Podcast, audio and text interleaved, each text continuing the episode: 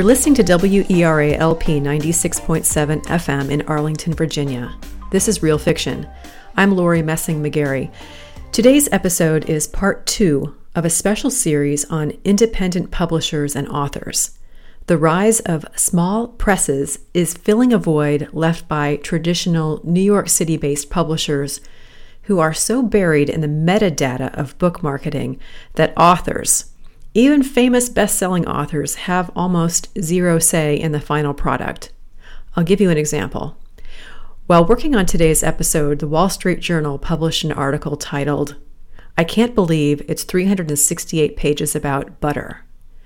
This is in reference to a pile of books published over the past few years on hyper specific single topics like butter, salt, cod, you might recognize a couple of those titles.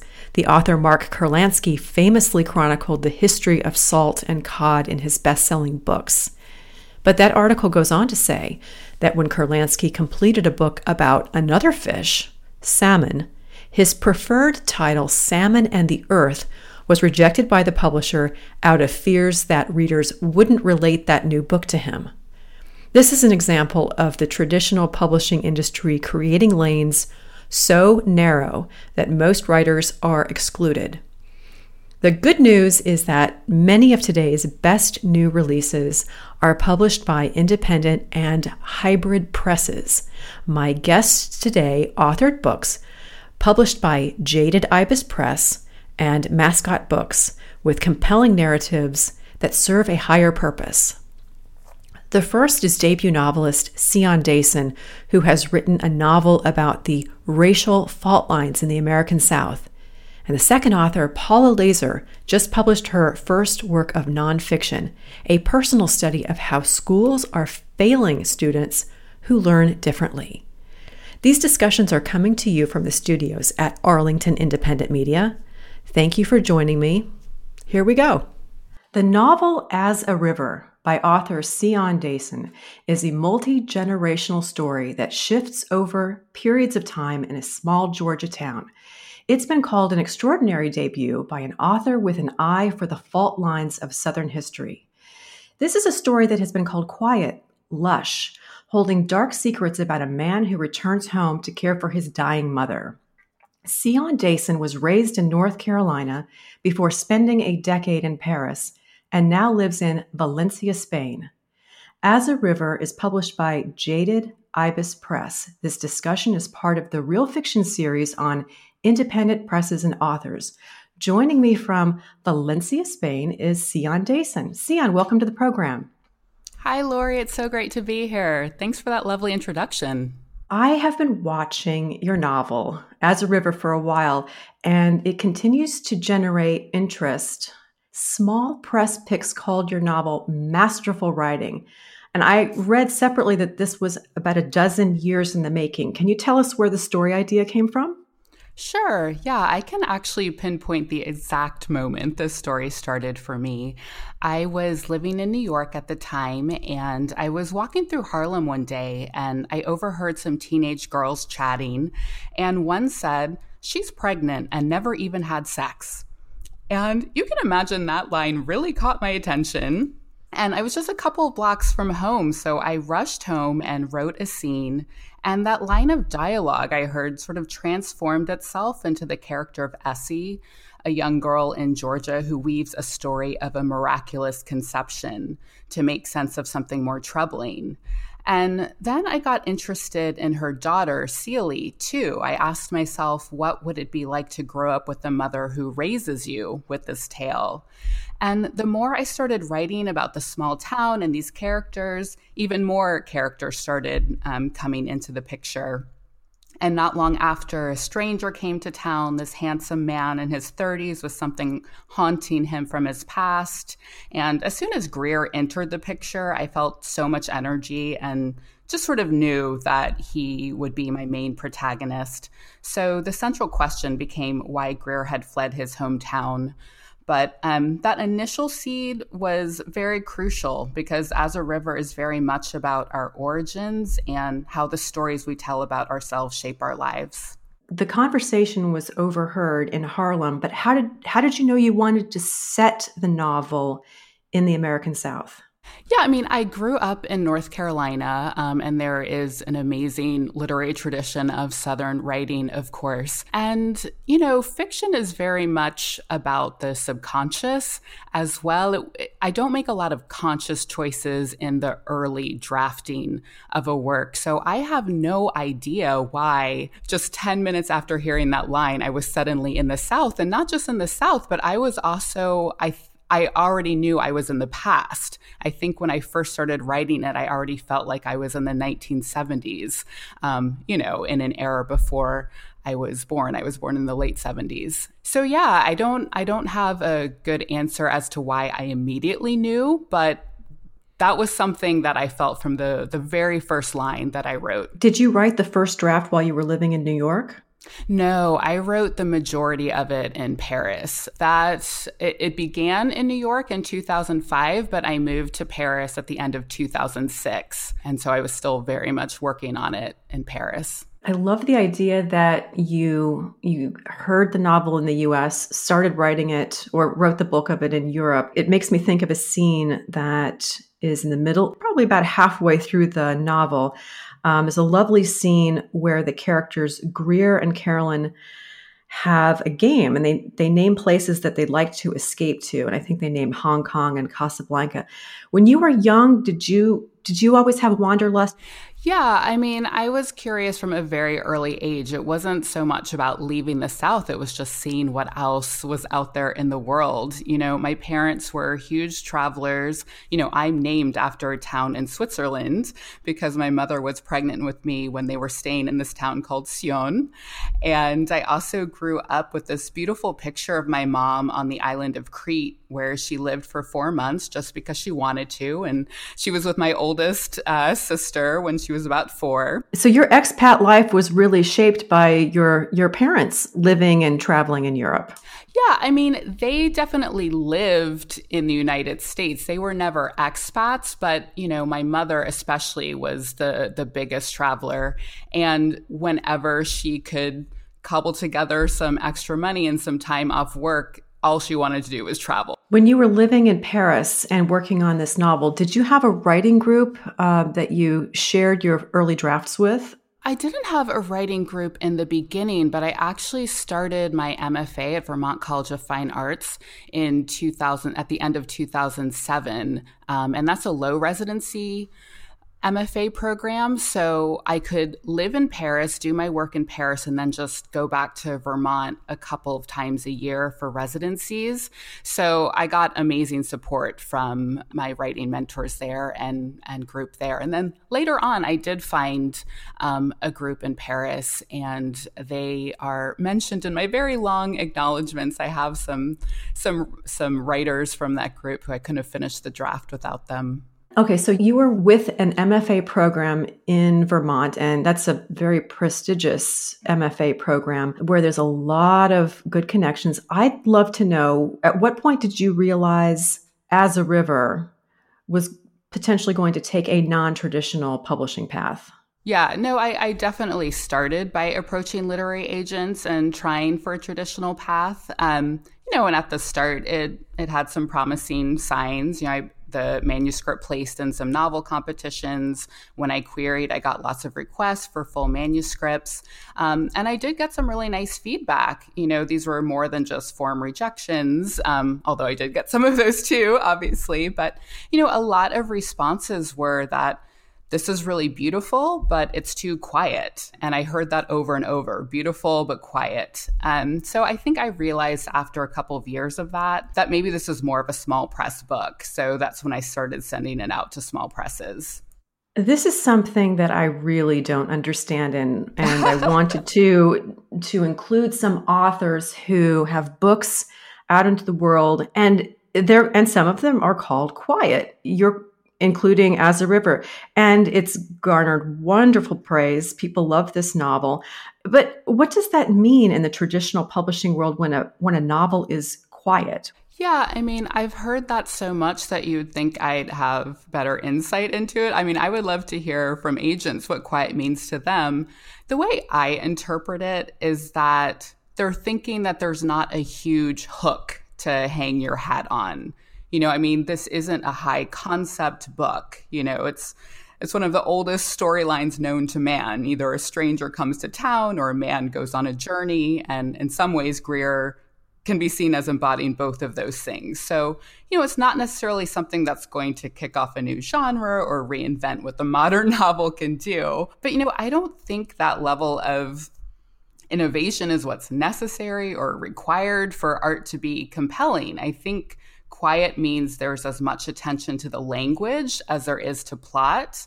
Um, I think it's about being as concerned with the internal lives of its characters, even more than flashier events externally. But I, you know, I care about those things. I want to read beautiful sentences. I want to delve into the psyche of people dealing with everyday things. And, you know, you find the extraordinary in in really delving into the ordinary parts of life and paying close tender attention to that. Yeah to me that's that's what fiction is. It's what it means to be human. And i think a lot of quiet novels that's very much the project.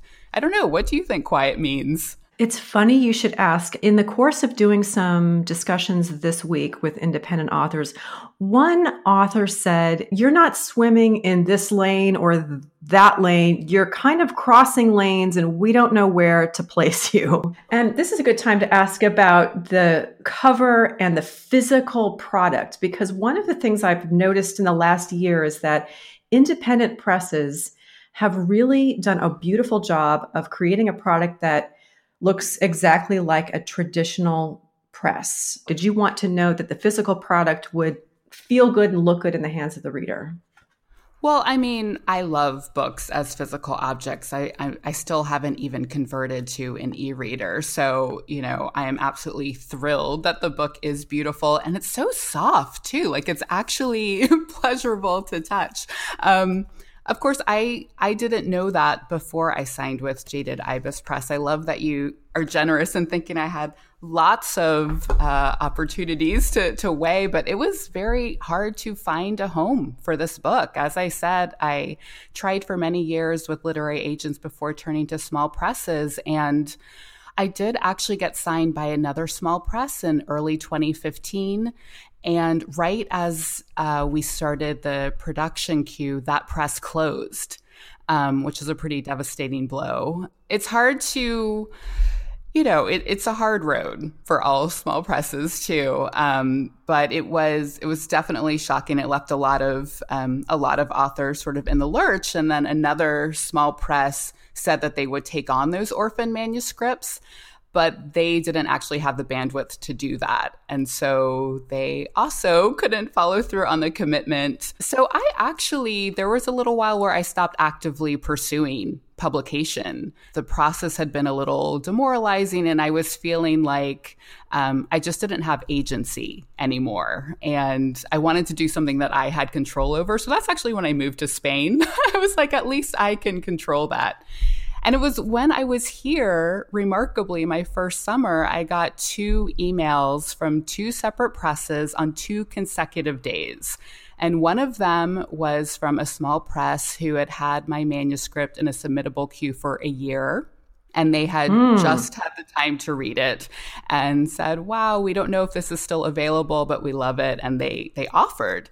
And the next day, I heard from Jaded Ibis, who had heard from another press about my manuscript. So it was completely out of the blue after nothing happening with the manuscript for for years. So I kind of I kind of like it because in a way I had surrendered to maybe this just isn't going to happen and as soon as I let go is when these beautiful opportunities came towards me. How did your editor at Jaded Ibis respond to the structure of the novel? Your case is pretty ambitious. I think I counted five different time periods. Did you have the structure in mind before you put pen to paper or did it did you rearrange things oh, through no. drafts? Oh yes, no. I am a totally a fly by the seats pants of kind of author. You know, I do not plan in advance. So the structure was very hard won. I had no idea what I was doing in the beginning. Um, I actually thought this was going to be a collection of interlinked short stories. So I think that's actually where the different time periods started. I knew I was going to be in Bannon, Georgia, and I had these different characters, um, and I had these different snippets from different time periods, and I thought they were going to be short stories. Um, but it just after quite a while of trying to work that way, I saw that it, it wasn't working. And that's when I opened it up more into a novel structure. But yeah, I mean, I it was hard won that structure let's just say that it was very organic the way i came to it i write in a very non-linear fashion i sort of write in fragments um, and so i had all of these different time periods and I didn't know how to make sense of it. And it was actually my friend, the novelist Sophie Hardach, who gave me the idea of thinking of the narrative as two washing lines, sort of that 1977 is the present time of the novel when Greer returns. And so, you know, she said you can sort of always think of that as the grounding, anchoring time for the reader. And so you have 1977 as a through line, but then, you know, every other chapter you can alternate and and move to the past. And that really helped me, that idea of narrative washing lines. You've been praised for laying out sort of the southern fault lines of history. When when you hear a review like that, what does what does that mean to you and what do you want the reader to embrace after reading this novel? Oh man, that is such a big question. You know, I I grew up sort of steeped in Southern literature. Um, William Faulkner, Flannery O'Connor, Carson McCullers, um, Eudora Welty. Uh, there's just an amazing wealth of Southern literature there. And also, you know, I think within the South, you can you can see the complicated history of the United States, our, you know, the racism that exists, that is one of the grounding features of what it means to be in the United States of America. So, but I think I, another review sa- said something about how, you know, that is the background to the story and it's integral, but I use it as sort of a psychological pressure on the narrative. It's um it's a human, poignant story about these characters, and it wouldn't exist without that social context. But there are human beings at the center of them, and I I wanted to focus on the personal story. Yes, and this is a good time for me to ask you about something I noticed when I was doing a little research. The fun part about doing these, uh-huh. these author discussions, I get to poke around websites, and something struck me about your website and your email signature, and it says story plus service. And I love this. What does this mean to you? Oh, well, I really appreciate you noticing that. Um, yeah, that tagline sort of comes from my lifelong inner battle of where to focus my attention. I mean, I started reading very early. My mother's a librarian. I started writing from the time I could hold a pencil. So, story has always been a big part of my identity. Um, but I also felt equally as compelled to try to make the world a better place. What does that mean? I mean, there are works of writing and art that have been transformative and made the world better for sure. But, you know, and this is not to undervalue my own work, it's just to be realistic. I didn't necessarily think that my offerings, my writing were, were on that level, you know? So I have a real admiration as well for looking squarely at the injustices in our society and saying it's not okay with me you know i'm going to do something about it so activism advocacy direct service so you know on the one hand i had these literary heroes but i also had you know these heroes of mlk and gandhi and you know these huge figures of history you think about dramatically changing things and of course i know now all of the people whose names who don't make the history books, but who are doing crucial work on the ground day after day. That is part of the long work of improving lives, uh, of improving lives. So that tagline for me is is aspirational. That it speaks to the two things I value the most. I think that's incredible. And as you were describing your your mother as a librarian, I can picture you as a small child just spending hours and hours in a library. When you were a child, what kind of books did you like to read? Oh, I was actually a very strange child because I skipped over all of the children's books. Like I was reading Stephen King by the time I was in first grade. um, wow. My mom was a little ner- Yeah, I know. Kind of surprising. And I remember also reading Ken Follett books, like these epic historical novels. Um, I don't know. I just sort of read anything my I could get my hands on, and obviously with a mom as a librarian, that meant that meant everything. What is your family's reaction to your novel? Oh, they are so supportive. Yeah. And also because it did take so long to come out into the world. Obviously, this is just a big celebration for all of us. You know, I think some people, maybe their families don't understand. Um, the call to writing as much as maybe my family does. Obviously, with a mother who's a librarian, she uh, she loves books, and they weren't concerned about. Well, this isn't a very career path that's going to take you anywhere. It was just like, are you happy doing it? You know, is this what you're called to do? So yeah, I couldn't ask for for a better cheerleading squad.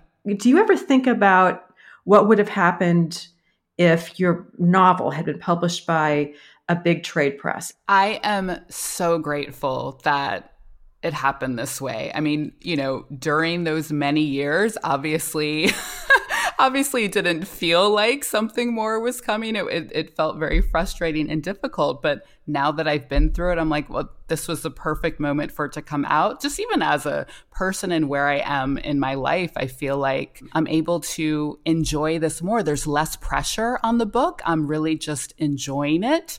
And as you said, it has been a very personal experience. I mean, the cover of my book, that is artwork from a friend of mine, a friend in Paris. And you know, I had so much input into everything. So I don't at this point actually think about what it would have been like if I was with a bigger press. I'm sure it would have been really different, but I'm really happy with how the path has has unfolded. What is the reaction of readers I know you've done a few events in New York and, and Europe. Now that the book has been out for a few months, what are you hearing from readers? Oh, I just I have a lot of lovely like reviews on Goodreads and, you know, every once in a while I'll get an email from someone I don't know and a lot of people say that they read the book in one sitting which means that they're captivated by it, you know? So all of, you know, all the people said this book is too quiet. It's like, well, people are also turning the pages though. they want to know what happens.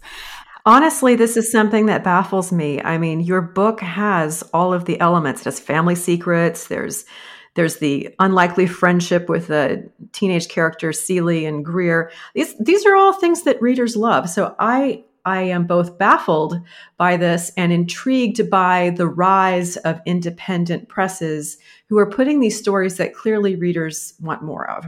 And so when I say that, what what gives you hope about the stories you're seeing from fellow writers and the rise of these independent presses who are who are just jumping in and and bravely printing these stories, not knowing if they're going to make much money?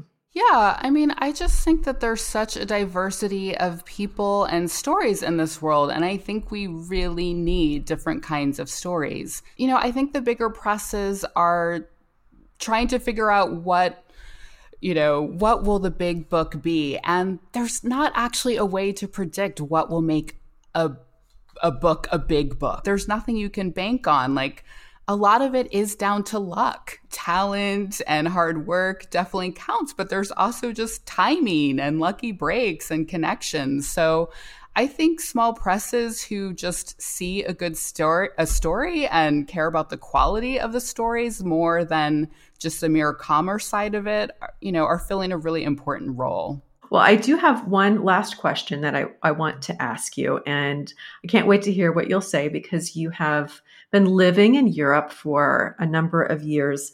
And I wonder if there's a book that you love to recommend that maybe no one has ever heard of. I don't know if it's a book that no one's ever heard of because it certainly got glowing reviews at the time, but I was surprised that it didn't make more of a splash because I just loved it. It's called Landfalls by Naomi J. Williams. Have you heard of this one? I have not. Tell me tell me everything. it's a fictional retelling of a French sea expedition in the 18th century that set out to circumnavigate the world, but then the ships vanished. So this was a, a true story, but she fictionalized it. Um, and I have to say that, you know, a historical maritime novel is not something that on the face of it I thought would be my particular cup of tea. And yet I was totally blown away by it. And that's what I love about reading outside of you know what you think might be your comfort zone. Um, it's sort of like a set of interlinked short stories. Each chapter is from a different character's point of view and each chapter set in a different country.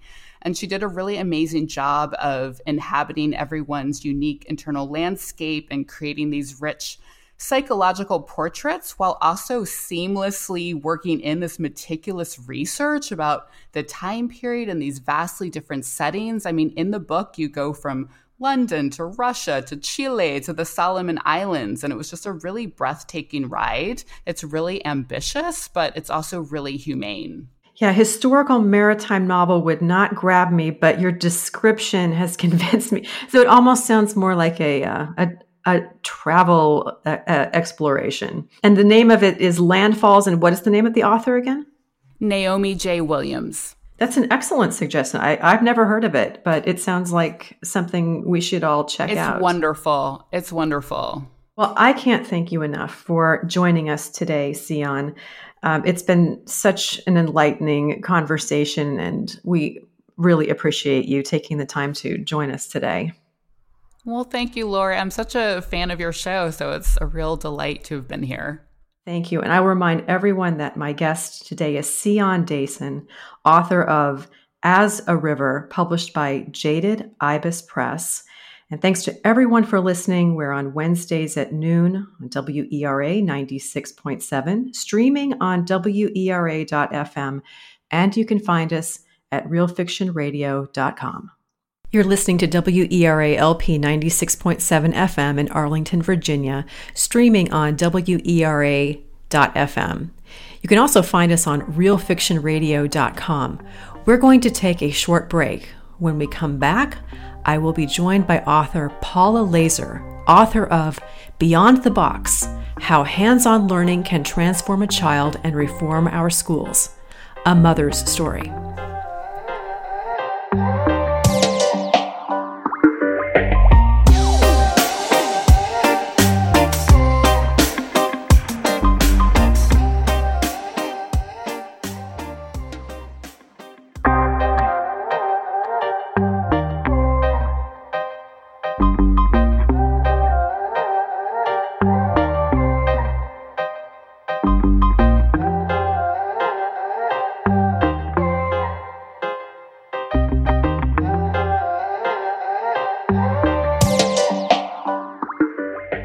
Welcome back. You're listening to WERA LP 96.7 FM in Arlington, Virginia. This is Real Fiction. I'm Lori Messing McGarry. Today's episode is part two of a special series on independent publishers and authors.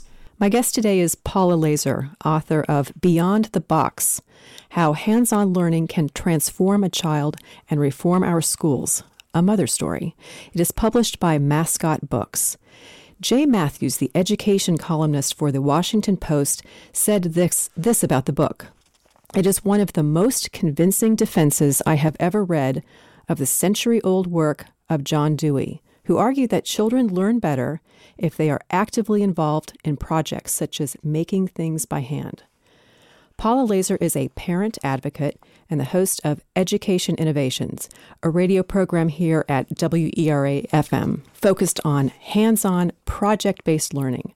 Her book, Beyond the Box, is a mother's story about how the traditional school system is stacked against kids who learn differently. In her previous career, Paula Lazor covered domestic policy issues for a legal publication in Washington, D.C. She lives in Arlington, Virginia. This discussion is part of the Real Fiction Independent Publishing Series. Here to discuss her book and its path to publication is Paula Lazor. Paula, welcome to the program. Why, thank you very much, Lori. Before we talk about your book, I want to mention again that you are the first real fiction guest who is a fellow producer here at WERA. You're the host of Education Innovations, How long has your program been on the air and what inspired it? Well, it'll be having its fourth year anniversary in June. And what inspired it basically was the book. The issues raised in the show are rooted in that book. So, authors um, today, especially authors of nonfiction, they have to concern themselves with this term called platform. And what's interesting about what you bring to platform is that you've had a career in journalism, you are a parent advocate, and you have a radio program. So, how do you see those threads coming together as you developed the book? Well, the interesting thing, again, also about that book is that it would not have arisen if I had not been a parent advocate. And like any parent advocate, they have a personal story, I think, to be passionate about an issue. In this case, it was the journey that we took with our son to trying to find the right education program. I guess one led into another and led into another. But it, again, it was the book and the issues in the book and the opportunity to discuss those issues that led to education innovation. We will talk a bit more about education innovations in some of the the episodes and programming that you have coming up later this month. Um, but first, I want to mention that quote that I uh, read in the intro. The Washington Post featured Beyond the Box in a glowing review, and it's significant for a couple of reasons. I mean, it's it was the praise was extraordinary, but it was a praise for an independently published book.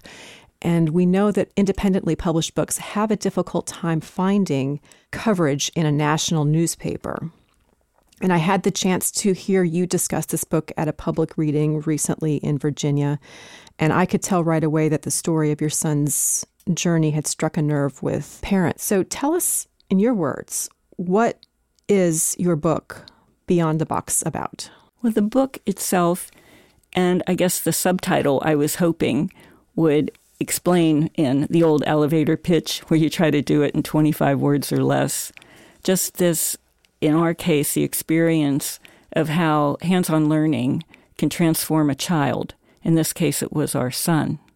But also, when you take that approach to learning, I think it could reform our schools.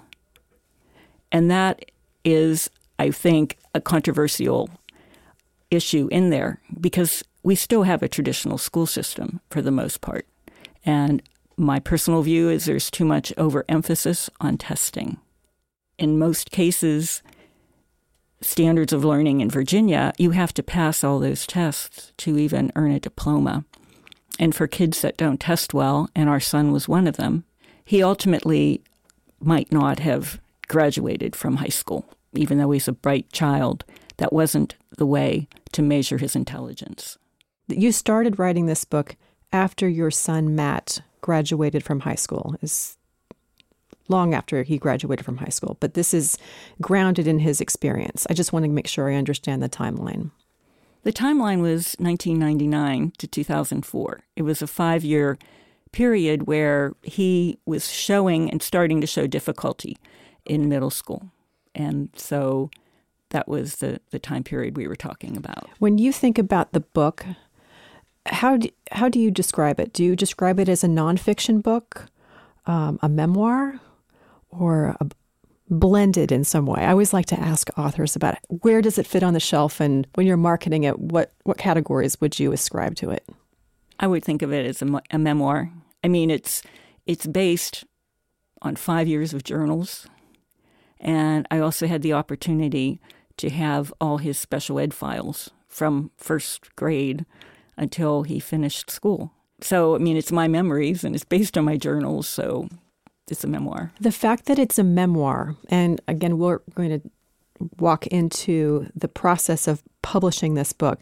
But if you had pitched this book as a memoir to a traditional press, New York City House, do you think you would have had the flexibility to control the content and protect the not the characters but the people involved in the story? Well, that is a good question, and I think the answer would have been a good question because I would not have known, first of all, how the publisher would have reacted. And my other concern would be that even if they wanted to go with this memoir, how how would it end up? Would they want to emphasize one aspect over another? And the one thing about, and I know we'll talk about this later, is that with a hybrid publisher that I had, which is sort of the middle ground, publisher is not taking the risk, you are. But the exchange, and, and I think it's invaluable, at least for me, was I had total author control. Well, this is central to what I was hoping to investigate in this series. Authors who make the decision to go with a small press, and in your case, a hybrid press. And Mascot Books is based in Virginia, and they have this this um, sort of different business model. Really, this allowed you to have editorial control. Right. They didn't interrupt your process or think about the marketing um, in a way that suggested or in a way that rejected the idea of changing your son's name for the memoir. You were able to change the name, protect his identity, and tell the story and get into the core of what you wanted to achieve with the book. Exactly. Ultimately, what did you find is the solution for students who learn differently? What and what what is your recommended best path forward for a student who just needs a different a different avenue?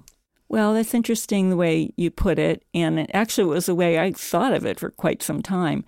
Uh, yes, he had a, a different learning style and that he really did well when he was working with his hands. But as I realized later on that what worked for him, and in this case it ended up being auto technology, but what what you do in auto technology is you still have the classwork, but then you go out and apply it in the garage, right?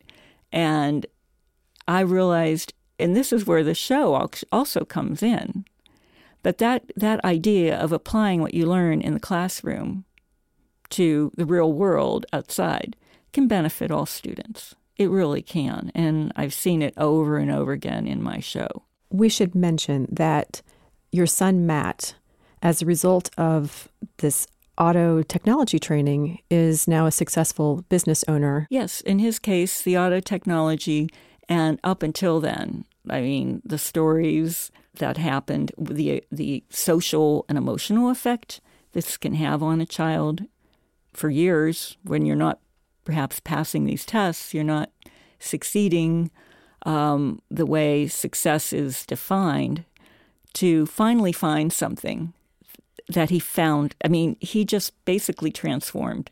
Not immediately, but I could see the confidence coming back in him. He actually wanted to go to school. It used to be a battle just to get him out of bed. Um, he had that passion and his motivation to do all this. So when he finished the Career Center, he went on to a tech school, thrived there, learned one thing at a time, three week sessions, very intense.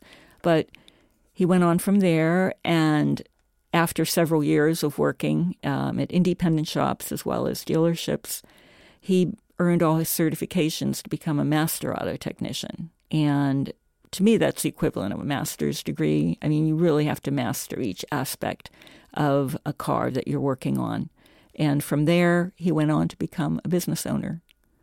That's an extraordinary story. And I'm going to remind listeners that Speaking today with Paula Lazor. Her book is Beyond the Box How Hands on Learning Can Transform a Child and Reform Our Schools, a mother story. And I emphasize the full subtitle here because what you just described is the impact that this new training had on the entire family. This wasn't just something that improved Matt's life, finding Matt's purpose improved the lives of the entire family. Well, the whole family dynamics is also in this book. And it's not uncommon for, and this was the case for us, we had a, a daughter who just thrived in the traditional way. You know, she ended up getting her in a baccalaureate diploma, and which is very rigorous. I think almost too rigorous because in her instance, she couldn't go over to the Career Center because she had her specific classes that she had to take at a specific time. But the other main issue that comes in this book, and is so often the case, if you have a child who needs additional um, attention. It's as a parent, you're going to try to provide it.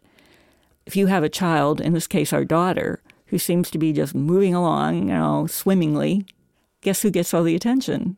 In our case, it was our son who was struggling. And it wasn't until years later that she told us that in many ways she felt invisible because, and she didn't resent him. She knew he needed the attention. And she felt guilty if she would try to ask me for more attention. So there, there really is this difficult dynamic that you have. And I've talked to others that are also in that situation, trying to find that balance. That's uh, that seems a critical factor. The family dynamic. Are there instances in your experience where families uh, resent the idea that they should go that their child should go into manual labor or something that because we're we're talking in Arlington, Virginia. We have this is one of the most affluent school systems in the country. Do you feel any snobbery or resistance to from parents who are told that their child would benefit from non-traditional education? Oh, I'm sure it's there. But I came from a blue collar area. And where I grew up at the time, you could come out of high school and get a very good, well paying job. Or you could get a GED. Uh, can you go back and talk a bit more about the Career Center in Arlington? We've mentioned that um, this has been a great resource for you personally, your family, and it is also the source of a great deal of content in your program here at WERAFM in Education Innovations. Tell us more about what is offered at the Career Center and if this is a uh, something that many communities have, or is it unique to Arlington? Well, it's not unique to Arlington, and I'm happy to see that more and more schools, school districts, are having um, that emphasis on technical education as well as preparing for college. In fact, I try to be very careful about when I, even in my opening, as far as multiple ways of learning, that children are learning and seeing a connection between education and college and career. Because you, you can go a few different ways. And it's also, it doesn't mean if you pursue career technical education, whether it's auto technology, culinary arts, it doesn't keep you from moving into another direction as well down the line. So, with career and technical education, I in Arlington, which I think is astounding actually, because of this issue of like too many people feel uh, if you don't go on to a four year college or a top tier four year college, perhaps uh, you won't be as successful in life. But what Arlington, what Arlington uh, Career Center did, and this is extraordinary, I think, for, for the school district, is four years ago they established Arlington Tech, which is a very rigorous program, and it's STEM focused, science, technology, engineering, math. But they have it in the Career Center, and the students that are in this program are required as their electives to take these career technical education classes. Initially, parents and I was very involved in the Career Center at the time. Most parents balked at this idea of their child going over to what they considered a trade school, having no idea what's actually over there.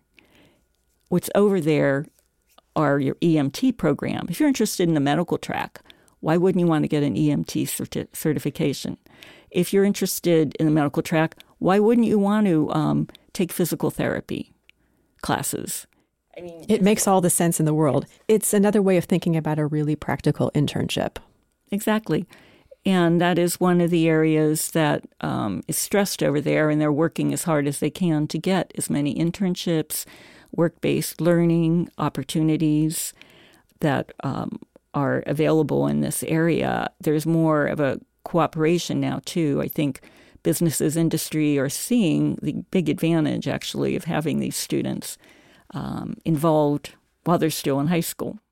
Well, there are rich experiences and a lot of wisdom in this book. Since your book has been published, what's the most gratifying thing that's happened? Or what's the most gratifying thing that someone has said to you as a result of having published this book? Well, I was at a book talk um, about a month ago, and what I like to do is read excerpts from the book um, as examples of the journey, but then I love to take questions. And some of the, um, actually, a lot of the people who ask questions are parents, some of them with children who are struggling, some are educators. But there was one person who mentioned, and this actually was something from a conversation a few years ago that I'd had with her, that because of our conversation and the approach to learning that I told her about, which is basically this hands on multiple intelligence recognition, that she found a, a school that um, I had mentioned to her, and her son's been going there and thriving. So when you can see an example, basically proof positive of what hands on learning, what learning to work with others, what it's okay to try something and maybe you like it, maybe you won't. Um, it's just very gratifying to to hear and see that this is working, not just for our son, but can work for other children as well. Well, that's one reason that I knew I wanted to include you and your mission and your book in this series because the traditional publishing world doesn't always know how to get these books into the world.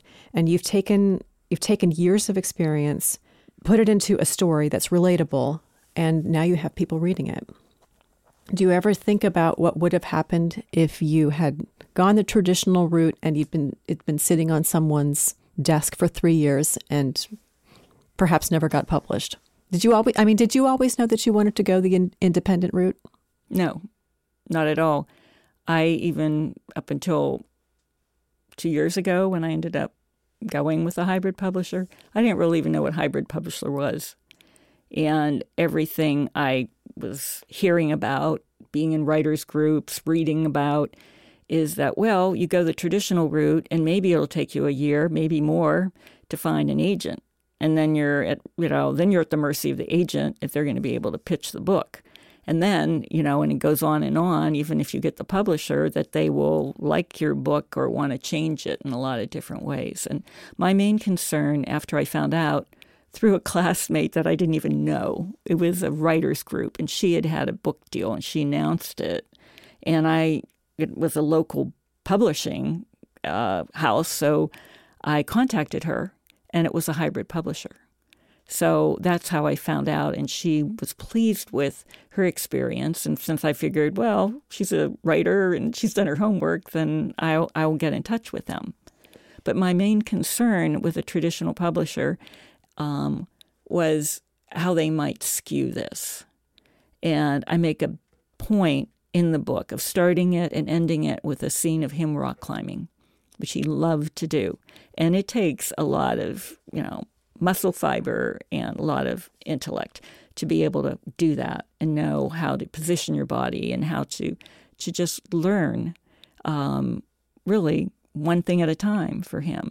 And I was concerned that a publisher could look at this and want to present it as, oh, this story is about a kid that has a learning disability, and um, you know, this I didn't want I didn't want that image of him first, and I was really concerned that it might just present who he is and what he can do.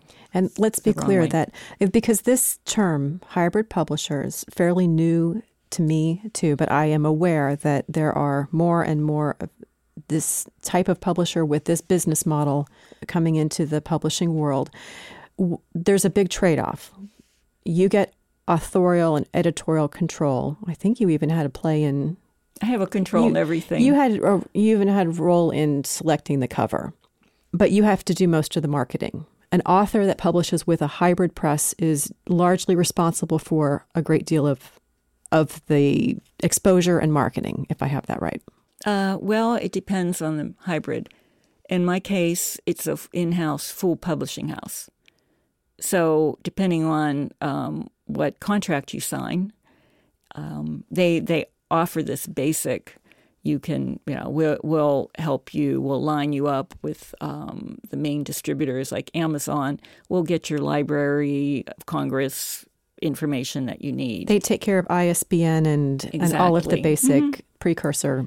You also have control along the whole process. So I had a professional editor when it was within to, the publishing mm-hmm. house. Mm-hmm, yeah. Okay. And that worked out really well. I everything layout design, they showed things back and forth to me. I had to prove it what I wanted for the front cover. Um, when it went to the final PDF file of everything, I had last look at it to approve it and went it into marketing. And I did go, there were two choices, and I did go into the marketing part of um, services. So I, I had a marketing team.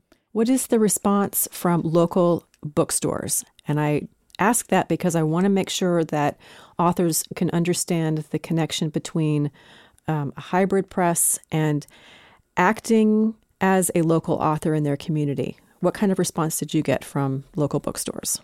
This is the area that, and again, for me, it wasn't so much an issue. I would have loved for that book to be placed in all our stores in this area, Barnes and Noble, um, all the independent shops that are here. And that hasn't happened yet. It didn't happen during my marketing period. Um, I know for some writers, that could be really making making your income, making or breaking. Um, and I can't say that it's not going to happen, but for me, it didn't happen immediately. They were not in their contract. They don't guarantee that your book will be placed, that you have book events, anything along that line. What they did, though, is they did have a direct connection with Barnes and Noble, and it was up to the individual Barnes and Noble whether when they wanted to place my book everywhere that I went as an event, they did.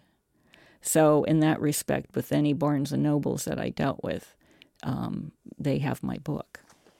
And maybe another way to think about this is that bookstores are not the only way to build an audience in this world.